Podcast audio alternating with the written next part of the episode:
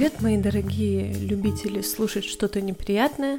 Меня зовут Даша, вы слушаете подкаст «Ни разу не дворецкий», в котором я с завидной нерегулярностью рассказываю о людях, которые, в отличие от абстрактного дворецкого, таки убили и не раз. Пока мы не начали, хочу отметить, что у нас, во-первых, есть Patreon, а во-вторых, есть люди, которые именно там сильно поддерживают этот подкаст. Давайте же все вместе скажем большое спасибо отважной Марии Сафроновой, Татьяне Полищук и Оле Рутрач, которые, помимо прочего, считайте, спонсируют нас с отчаянной силой. Оливер, счастья тебе, здоровья, чтобы детки здоровенькие были. В общем, низкий поклон от души душевно в душу.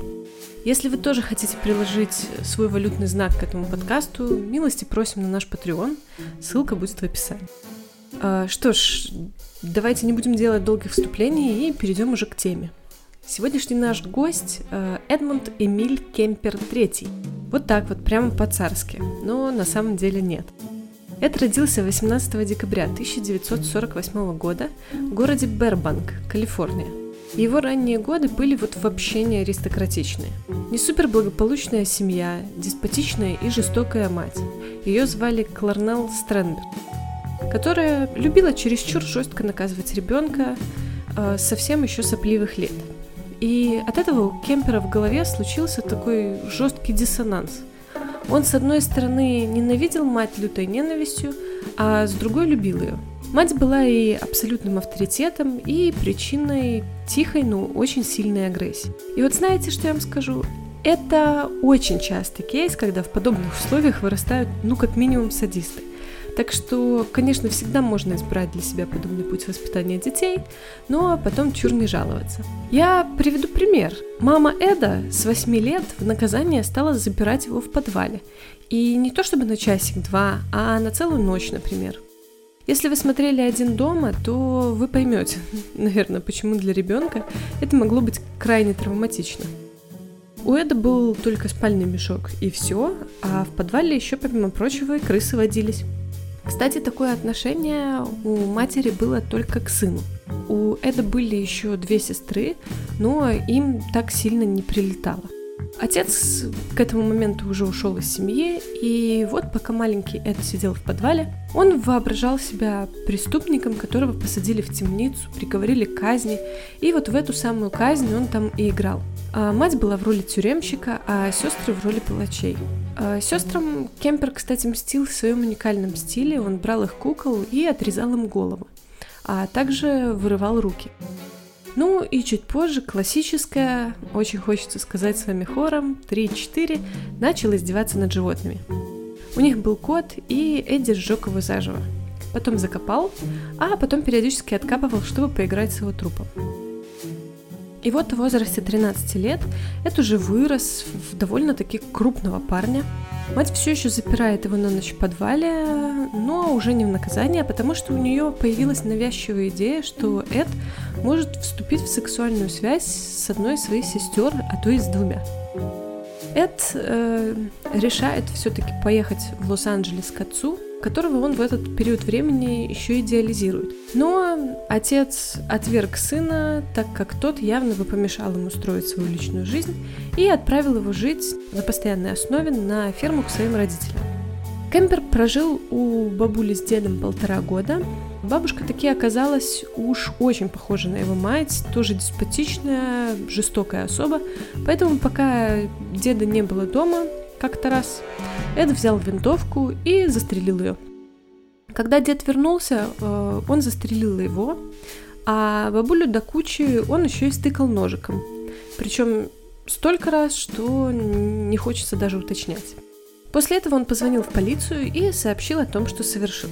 Бренда Спенсер после вопроса о том, почему она расстреляла из винтовки детей на площадке, объяснила это нелюбовью к понедельникам. Эд решил душой не кривить и на тот же вопрос ответил. Просто хотелось почувствовать, как это убить бабушку. Заметьте, конкретно бабушку. Дед был побочной жертвой. Эд сказал, что застрелил его, чтобы тот не страдал из-за смерти жены. И в его картине мира это был вполне нормальный поступок. То есть такие причинно-следственные связи он строил уже тогда. Эдмунда приговаривают к заключению и принудительному лечению в психиатрической клинике для преступников города Аскадера. Собственно, там и прошел его подростковый период. Врачей несколько поражал уровень интеллекта Кемпера. Его IQ был в районе 150, а нормой по американским стандартам считается, ну, 100-110. 150 – это прям редкий случай. Конечно, IQ-тест мало о чем говорит, кроме просто уровня эрудиции, но все равно результат незаурядный. С врачами Эд общался крайне уважительно, всячески высказывал им свое почтение, был внимателен, не подхалимски, а так. Мог спросить про здоровье кота, самочувствие человека, а, короче, проявлял эмпатию. Он четко знал, что от него хотят услышать на тестированиях, и блестяще их проходил. Ну и в клинике Кемпер так-то находился не один, и коллеги рассказывали ему разное. Особенно Эда интересовали истории про изнасилование, ну, пубертат, все дела. Возможно, тут ему в голову и стали приходить идеи о том, что чтобы с лицом противоположного пола случилась хоть какая-то близость, лицо это должно быть мертво, ну или стоит проявить насилие. Так как-то приятнее. Ну и Эд на самом деле панически боялся близости с женщиной, он признавался, что физически-то он импотентом не был, а вот в эмоциональном плане точно был. То есть он не мог себе представить даже мысли о том, чтобы заговорить с женщиной ну, в каком-то таком романтичном плане. И вот уже через пять лет э, его выписали. Врачи считали, что он излечился, ну и мать за него поручилась. На момент освобождения Эду было 20, и он представлял собой огромного прям парнишу, больше двух метров ростом и такого довольно крупного по габаритам. На свободе он продолжал находиться под наблюдением врачей и полиции. Он устроился на работу в дорожную службу разметчиком, тусовался в полицейском баре, где и завел массу знакомств.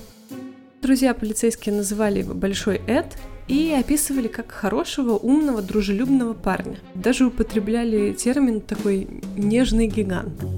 В 1971 году, так как его девиантное поведение не проявлялось никак, наблюдение за кемпером было снято. Но мы понимаем, что этого-то он и выжидал. Это приобретает на свое имя пистолет 22 калибра. И да, в магазине требуют заполнить анкету на наличие судимостей и психиатрических заболеваний, да, прохождения лечений. Тут у Эда два из двух. Естественно, он в анкете об этом молчал, и, естественно, никто особо и не проверял. Эд начал ходить по барам в поисках женщин на убой, но, пользуясь опытом предыдущих поколений, все-таки решил, что метод этот не идеален. Ну и он таки прав. Поэтому он на машине начинает ездить по городу и предлагать девушкам, ловившим попутку, подвести их. План на самом деле огонь. Завез в лес, изнасиловал и все. Как вы понимаете, трудно сопротивляться двухметровому центнеру. Вообще, Эд признавался, что он пытался и пытался изо всех сил научиться общаться с женщинами, и что вся эта история «давайте я вас подвезу» начиналась вполне безобидно. Он действительно очень долго вот так вот подбирал людей на дороге и довозил их невредимыми. Но он испытывал огромное желание, да, и такое какое-то возбуждение, зная, что у него в машине лежит пистолет, и он может применить его в любую секунду.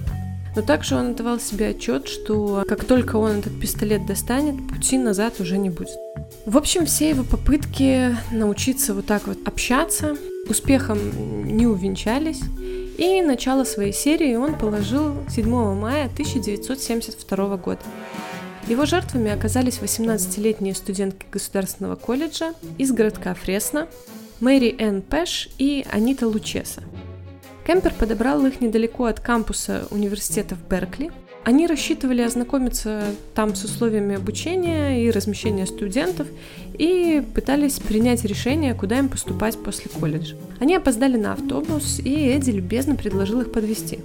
Что интересно, Кемпер поехал туда целенаправленно, так как в этом кампусе работала его мать.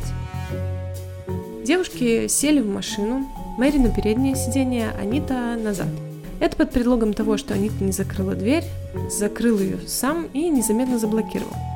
Он отвез их на заброшенную дорогу и, угрожая пистолетом, заставил одну из них идти с ним в лес, где зарезал ее. Он признавался, что это не входило в его планы изначально. После этого он вернулся к машине с мыслью, что вторую придется тоже убить. Он вывел ее из машины, зарезал и положил тело в багажник. После этого кемпер складывает и второе тело в багажник, обматывает их пленкой и везет к себе домой. Чуть позже он проводит им подобие вскрытия, обезглавливает ножом, а, делает им фотосессию и отвозит тела в горы, где закапывает их. Головы он выбрасывает в каньон в разных местах. Одна из них была обнаружена 13 августа 1972 года группой туристов, точнее то, что от нее осталось. Они нашли человеческий череп с частично сохранившимися тканями. Личность была установлена по стоматологической карте, и это оказалась голова Мэриэн Пэша, которая с мая числилась пропавшей вместе со своей подругой. Каньон обыскали очень тщательно, но больше не нашли ничего. Кемпера же факт э, обнаружения головы крайне обеспокоил. Он считал, что такой способ избавления от жертв идеален. Следующий эпизод случился 14 сентября 1972 года. В этот день 15-летняя девушка японского происхождения Эйка Ку отправилась из города Беркли, в котором жила, в Сан-Франциско. Там она занималась в хореографической студии и должна была появиться на занятии в 20.00, но, к сожалению, не случилось. Она опоздала на автобус и ловила попутку. Ее подобрал Эд. Его тяготило то, что в прошлый раз все произошло уж очень быстро, Поэтому на этот раз он долго душил девушку, а после ее смерти сильно избил ее труп, а потом изнасиловал. Позже он привез труп домой, положил в постель, накрыл одеялком и уснул с ним в обнимочку. На утро он, уже топором, отрубил ей руки и голову, сложил все в багажник и поехал к своему психиатру. Там он успешно провел беседу с доктором, который посчитал это полностью выздоровевшим и закрыл его медкарту. Довольный Эд после этого повез тело в лес, где закопал его, руки и голову он выбросил в океан.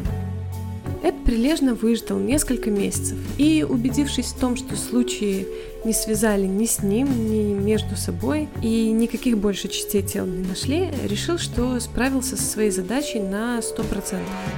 И вот вечером 9 января 1973 года он поехал кататься по городу. В его машину подсела 19-летняя Синди Шелл. Кемпер отвез ее в глушь, где достал из машины и выстрелил ей в голову. Ну, ее смерть хотя бы была быстрой. Но этим дело не ограничилось. Кемпер отвез ее домой, естественно, провел с ней ночь любви, ну, точнее, с ее телом. Потом вскрыл его, отрубил голову, достал из нее пулю, разрубил тело на части, голову Кемпер оставил себе на память, он сложил ее в коробку и закопал на заднем дворе материнского дома, прямо под окнами своей спальни. Периодически он, кстати, доставал ее и любовался своей работой. Оставшиеся части тела он расфасовал по пакетам и разбросал в разных местах. Представьте его негодование, когда на следующий день один из его схронов был обнаружен. Тут ситуация была в стиле «жертву еще не успели объявить в розыск, а тело уже вот оно». К тому же обнаружено оно было совершенно случайно, собакой одного туриста. Они гуляли по лесу, пес убежал в кусты и принес оттуда подарок в полиэтиленовом пакете. Полицейские прочесали окрестности и нашли другие части того же тела, только голову не нашли – Судмедэксперт определил, что девушка была убита, вероятнее всего, или выстрелом в голову, или ее сильной травмой, так как остальные части тела не имели никаких повреждений и отделены были уже после смерти. Ну и вот после этого случая полиция уже стала связывать все вместе и могла говорить о серийнике. Но пока все, что у них было, это то, что убийца осторожен и умен, а жертвы молодые девушки, которые, скорее всего, путешествуют автостопом. И все. То есть полицейские не могли сказать общественности больше ничего. В прессу поступили рекомендации полиции для женщин и девушек, ну и остальных граждан. Не рекомендовалось передвигаться по дорогам Северной Калифорнии автостопом, не садиться в машинам к незнакомцам, которые просят показать дорогу или оказывать им какую-либо помощь. А записывать или запоминать номера машин, которые подсаживают голосующих на дороге, если такое происходит на ваших глазах. И вот через месяц, 5 февраля, Здесь стоит вспомнить, что Эд часто любил тусоваться в полицейском баре и сильно корешил э, со многими служившими в полиции товарищами. Они в баре часто разговаривали, обсуждали какие-то дела. Эд всегда прилежно слушал их, проявлял интерес и следил за ходом дела. Через месяц э, после предыдущего убийства, 5 февраля, Эд в очень плохом расположении духа после ссоры со своей матерью отправляется покататься. И в небольшом городе Аптосе он подбирает на дороге 23-летнюю Розалин Торп. И чуть позже, о чудо, еще и 21-летнюю Элис Лью. Одна из девушек ехала на встречу с подругами, а вторая в кинотеатр. Так как Эд был очень расстроен, он еще в черте города стреляет в голову сидящей на пассажирском кресле Розалин, а затем несколько раз в грудь и живот Элис. После чего он выезжает таки за город, перекладывает тела в багажник и везет их домой. На заднем дворе дома он отрезает им головы, а, не побрезговав, конечно, и изнасилованием обезглавленных тел. Кемпер заносит э, тела в свою комнату, расчленяет их, а вновь достает из трубов пули и решает выбросить фрагменты тел в океан. А где-то на этом этапе полиция все-таки стала проверять подозрительных владельцев оружия, и, конечно, они обнаружили зарегистрированный на Кемпера пистолет. В его дом отправили двух молодых сержантов, которые, приехав по адресу, немножко напряглись, увидев огромного Эда. Они начали расспрашивать его про пистолет – Кемпер был очень мил, учтив, позволил им забрать оружие без каких-либо проблем. Но однако после этого случая все-таки Эд решает сделать небольшой перерыв. Следующее свое убийство он совершил лишь 20 апреля. И снова импульсом послужила ссора с матерью. Она постоянно унижала сына с детских лет, а сейчас конкретно ее напрягало то, что он не учится, не работает, по сути сидит у нее на шее. Она выдавала фразы типа «Семь лет у меня не было мужчины из-за тебя, из-за сына убийцы». А в итоге очередная ссора закончилась для Крэлл Стрэнберг э, крайне плачевно взбешенный до предела Эд э, решает все-таки раз и навсегда положить конец вот этим унижениям и во что бы то ни стало убить ненавистную мамашу. За неделю до этого э, он, кстати, решил также вот покататься по городу и снова подобрал двух девушек. А, да, да, несмотря на все события, в машину к кемперу все равно умудрялись садиться женщины. Он общался с ними, даже обсуждал недавнее исчезновение – он говорил, что никто из пассажирок не мог подумать, что это он. Для них он выглядел как человек, который не способен на такое. Так вот, две девушки. Пока он подвозил их, он четко понял, что с матерью пора кончать, иначе он не сможет остановиться никогда. Усилием воли он таки довез барышню, куда им было нужно, и уехал. И вот наступило 20 апреля, его мама отправилась на вечеринку и вернулась оттуда сильно под шофе. Эд зашел в ее комнату, мать читала и выдала раздраженно, мол, пришел? Мне что, придется еще и разговаривать с тобой весь вечер?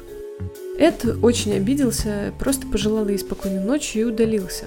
Он сильно злился, его супер расстроила эта фраза. Для справки, он винил мать во всех убийствах, что совершил, и он на самом деле хотел бы посидеть и поговорить с ней хоть когда-то. А за всю его жизнь такого не случалось ни разу. Он дождался, пока мать уснет, и около пяти утра зашел в ее спальню, нанес ей несколько ударов молотком по голове, затем отрезал ей голову, поставил ее на комод и хорошенько проорался на нее. Несколько часов к ряду он высказывал ей все, что наболело, а после он совершил половой акт с ее головой и вырезал ей гортань. Утром он позвонил лучшей подруге матери, Саре Хеллет, и пригласил ту на обед – когда Сара пришла в дом, он задушил ее голыми руками, затем совершил с телом акт некрофилии. После этого Кемпер просто садится в машину и отправляется, что называется, куда глаза глядят. В пути Кемпер проводит практически сутки без остановки. Потом он останавливается в городке Пуэбло, штат Колорадо, и из телефона автомата звонит в полицию с вопросом. Что вам известно о убийстве Кларнелл Стрэнберг и Сары Халлет? Ему ответили, что ничего. После этого он представился и сказал, я тут самый убийца девушек, которого вы все это время искали. Ему не сразу поверили, так что он рассказал, что головы и руки двух девушек, убитых последними, они никогда не найдут, поскольку он утопил их в океане. Но тела девушек, убитых первыми, захоронены, и он готов показать места захоронений. А еще, если полиция пошлет наряд в Аптос по месту жительства его матери, то там будут найдены еще два трупа. Задумавшись, Кемпер поправился. Нет, три трупа. Там под деревом на заднем дворе находится голова еще одной женщины. Также Эд объяснил, как проехать к его дому, чтобы не заблудиться, а еще попросил прислать за ним полицейскую машину. Через 40 минут Кемпер был арестован. На первом же допросе он заявил, что не пойдет в тюрьму и убьет всякого, кого подсадит к нему в камеру. Он потребовал психиатрического освидетельствования и сказал, что хотя действительно совершил убийство восьми женщин, не считает себя виновным, поскольку страдает психическим расстройством. В течение полутора месяцев с момента ареста он совершил четыре попытки самоубийства. Сначала в камере тюрьмы округа Сан-Матео. Он попытался повеситься, а после металлическим наконечником шариковой ручки вскрыл себе вены на левой руке. После перевода в тюрьму округа Санта-Крус он попытался еще раз повеситься и также пытался разбить голову о стену. Шериф округа Санта-Крус Брюс Коломи был назначен наблюдать за Кемпером до суда. Впоследствии Кемпер признавался, что остался в живых лишь благодаря Брюсу. Коломи оказался отличным психологом, и он очень много разговаривал э, с арестантом и смог добиться с ним взаимопонимания.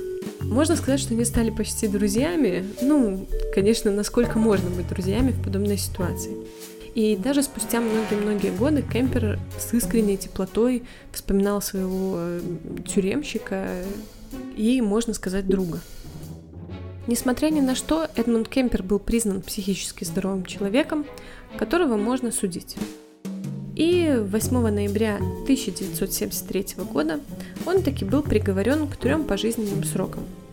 В настоящее время Эдмунд Эмиль Кемпер находится в Medical Facility State Prison а, в Ваковиль, Калифорния. За все это время Эд очень много раз общался с интервьюерами и полицейскими, он даже общался с рестлером – и его описывали как преступника, который очень уж хотел говорить. То есть все, кто с ним беседовали, говорили, что слова из кемпера прям таки льются. Многие преступники не сильно хотят рассказывать о своих преступлениях. А вот Кемпер прямо мог обсуждать все подробности и подробно рассказывать, анализировать свое поведение, делать какие-то выводы, предположения и так далее. Многие его интервью есть на ютубе, так что можно посмотреть.